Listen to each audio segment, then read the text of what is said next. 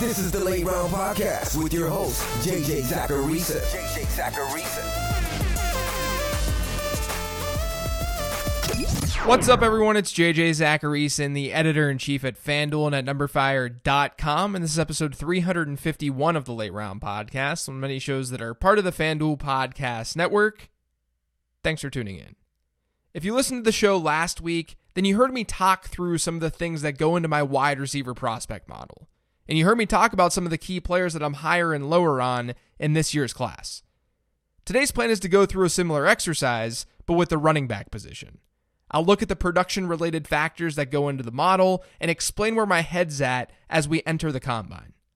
Now, before doing that, you guys may remember me talking about this in the past, but you really should check out OddsFire. Whether you're playing DFS or betting on sports, OddsFire should be a key tool for your research. You can shop for the best lines in each market, and you can see which side is getting the most bets and money. OddsFire is the premier odds comparison experience across major bookmakers in the regulated US market. Never settle, always get the best odds. Check out the experience for free at oddsfire.com. Gambling problem? Call 1 800 Gambler. So, before looking at what goes into this running back prospect model, I need to make one blanket statement. And it's that draft capital, or where a player gets drafted, matters a lot more for running backs than it does wide receivers.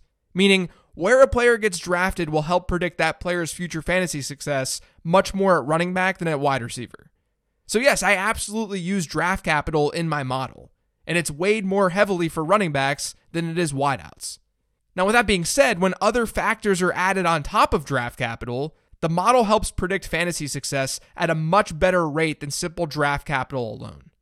What the model looks at is college production, some athleticism thresholds, strength of competition, and draft capital to help predict how well a prospect is going to perform during his first three years in the NFL.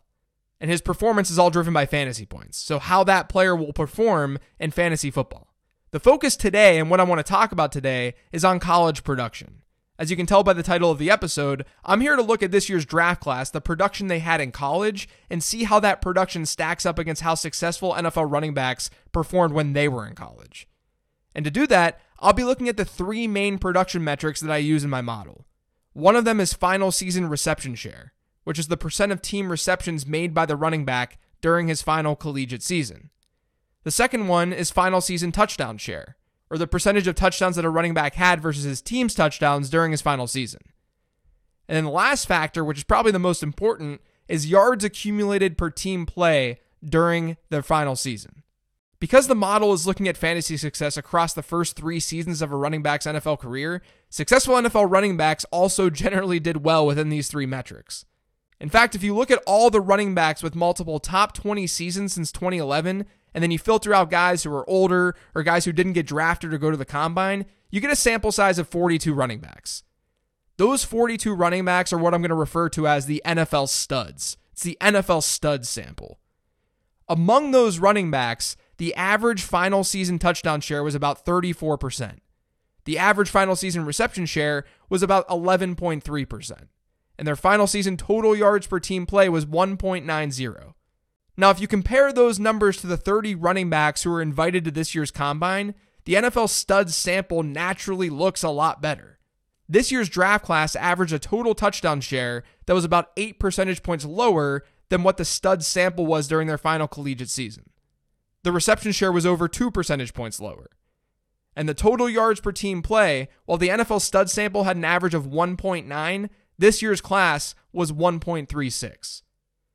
Essentially, like the wide receivers last week, productive NFL running backs were also productive in college. They were more productive than the average running back who's looking to make it in the NFL. And this shouldn't be surprising. Good players get the ball a lot. And if a player is getting the ball a lot, he's going to produce. But let's take a look at what this means for specific prospects in this year's class. And let's start with total touchdown share. Like I just said, the average final season touchdown share among our NFL studs subset or the players who have had multiple top 20 seasons since 2011 in the NFL, their average final season touchdown share was about 34%. Within the sample of running backs who are going to this year's combine, only seven of them hit that mark, which means 23 of the 30 didn't. Ohio State's J.K. Dobbins was one of the players who didn't get there, but he was at about 26%. That's not that big of a deal. Within our stud sample, 31% of the running backs had a touchdown share during their final collegiate season that was that low. And touchdown share, among the three metrics that I'm going to talk through today, it's the least important to the model. But two players who we should focus on here are Clyde Edwards Helaire and D'Andre Swift. Let's start with CEH. Only 9% of our stud NFL running back sample had as low of a touchdown share during their final collegiate seasons as Edwards Helaire. But we should give that some context. Also, speaking of context, it's always necessary with exercises like this one. We always need context. No one is selling or should be selling a prospect model as indisputable. The idea is to be more accurate through a focus of important information, but not everything is going to fit perfectly. And I think we sort of have that with Edwards Helaire. Joe Burrow was LSU's quarterback this year, so it's not surprising that LSU finished 12th in the nation in pass to rush touchdown ratio because Joe Burrow was good. That's naturally going to drive down a running back share of offensive touchdowns. So I'm not that concerned over this metric for Edwards Helaire. D'Andre Swift is the player to focus on regarding context, though. He's a Georgia running back who only saw 17% of his team's touchdowns this past year. And when you dig deeper into his profile, you see things like a 38% rush attempt share and fewer than 200 rush attempts. If a player is so good, and Swift is probably the consensus top running back right now, then why the hell wasn't he getting the ball more? Some of you may point to the recent history of Georgia backs, most notably with Sony Michel and Nick Chubb. But the obvious difference is that Swift wasn't sharing a backfield with a Nick Chubb or a Sony Michel level talent. Or the split wasn't at least that extreme. This is where context is unbelievably important. Swift's season long rushing numbers kind of look average, but he was barely involved in cakewalk games against Murray State and Arkansas State, and then he got hurt later in the year. In bigger games, he was pretty much the workhorse for Georgia. Again, this doesn't mean that you can't or shouldn't prospect through data. Because a model won't necessarily see D'Andre Swift as elite doesn't mean that the model is a piece of junk. It just means that we should always provide context. And not only that, like I said at the top, draft capital matters a lot for running backs. If D'Andre Swift is a day one pick, not only am I going to want him on my fantasy teams, but the model's going to like him a lot too. Because he then has draft capital, and that's important. But he also wasn't that bad within the other two metrics either. So let's dig in there. Let's look at reception share. Swift had a final season reception share of 9.4%, which was higher than the average from this year's class. That number isn't glaring at all. It's actually pretty impressive given how little he played throughout the season. This is just another reason as to why I think Swift is absolutely fine as a prospect. Josh Jacobs was a much scarier prospect production wise than D'Andre Swift is. I generally get a little bit worried when a running back had a reception share during his final season below 5%. That's what we saw with Ronald Jones a couple of years ago. Fortunately, this class has a lot of good running backs who passed that threshold. The only one who didn't, who's getting some love or who got some love at the Senior Bowl, is Josh Kelley. But none of the true top backs struggled as receivers from a production standpoint, and that's a good sign. The same can generally be said about yards per team play as well. I really like yards per team play because it's a market share metric. It shows how dominant a player was within his offense, but it also appropriately weighs rushing and receiving. The NFL stud sample had an average yards per team play of 1.9 during their final collegiate season. That was met by four running backs in this year's class Jonathan Taylor, J.K. Dobbins, which is another reason I don't care about his lack of touchdown share, Zach Moss, and A.J. Dillon. But like I said, no really good running back or no running back who's being highly touted right now did exceptionally bad within this metric. Now, if you look at the averages from the NFL stud sample, no back in this class actually met each of the three averages. No running back was good across the board. That's fine. That doesn't mean that we have zero top backs in this class. Some guys were just barely lacking in one of the three statistical categories. That's no big deal. If we loosen up the parameters a bit, four running back names do emerge. You've got Jonathan Taylor, Zach Moss, Ke'Shawn Vaughn, and Eno Benjamin. As of today, I think Jonathan Taylor out of Wisconsin is the best back in this class. He's got the most complete profile. But as usual, draft capital is going to go a long way and whether or not that holds. Ke'Shawn Vaughn and Eno Benjamin are two guys that the model seems to like more than the consensus the most.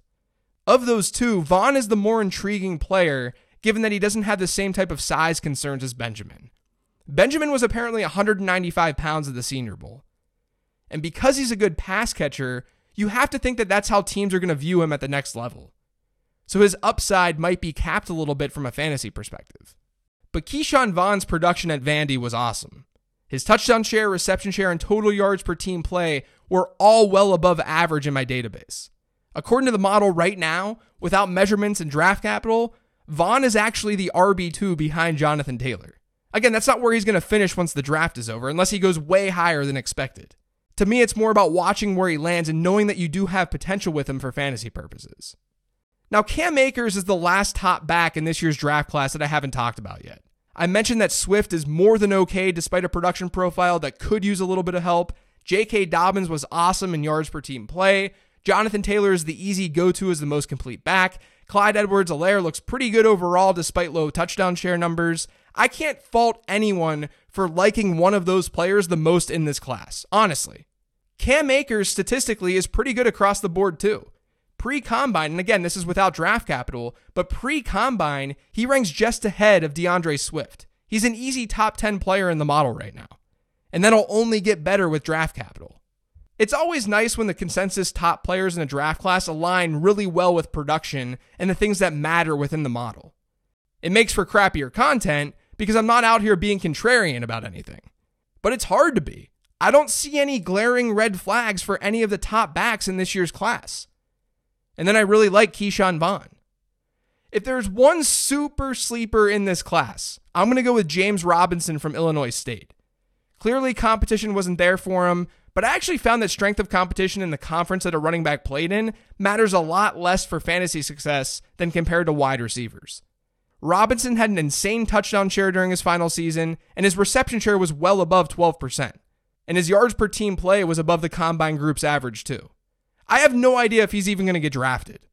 At the end, because of that draft capital, he's not going to look like a top 10 running back in this class according to my model. But as of right now, he's my dart throw in this class. In the end, I don't have as strong of takes with this running back draft class as I do the wide receiver one, which isn't that surprising because wide receiver talent matters more. I think the big takeaway is that I do think that this running back class is good, and I do think that we're going to see a lot of fantasy football impacts stemming from it. And there are a handful of backs who could be part of that group who makes an impact. That's going to do it for today's show, though. Thanks to all of you for listening. If you've yet to subscribe to the Late Round Podcast, make sure you are by searching for it pretty much anywhere podcasts can be found. And don't forget to follow me on Twitter at Late Round QB. And if you're on iTunes, if you're on Apple Podcasts and you're listening to the show, please do me a favor and leave a rating and review. Thanks, everyone. I'll talk to you later in the week with the Mailbag Show.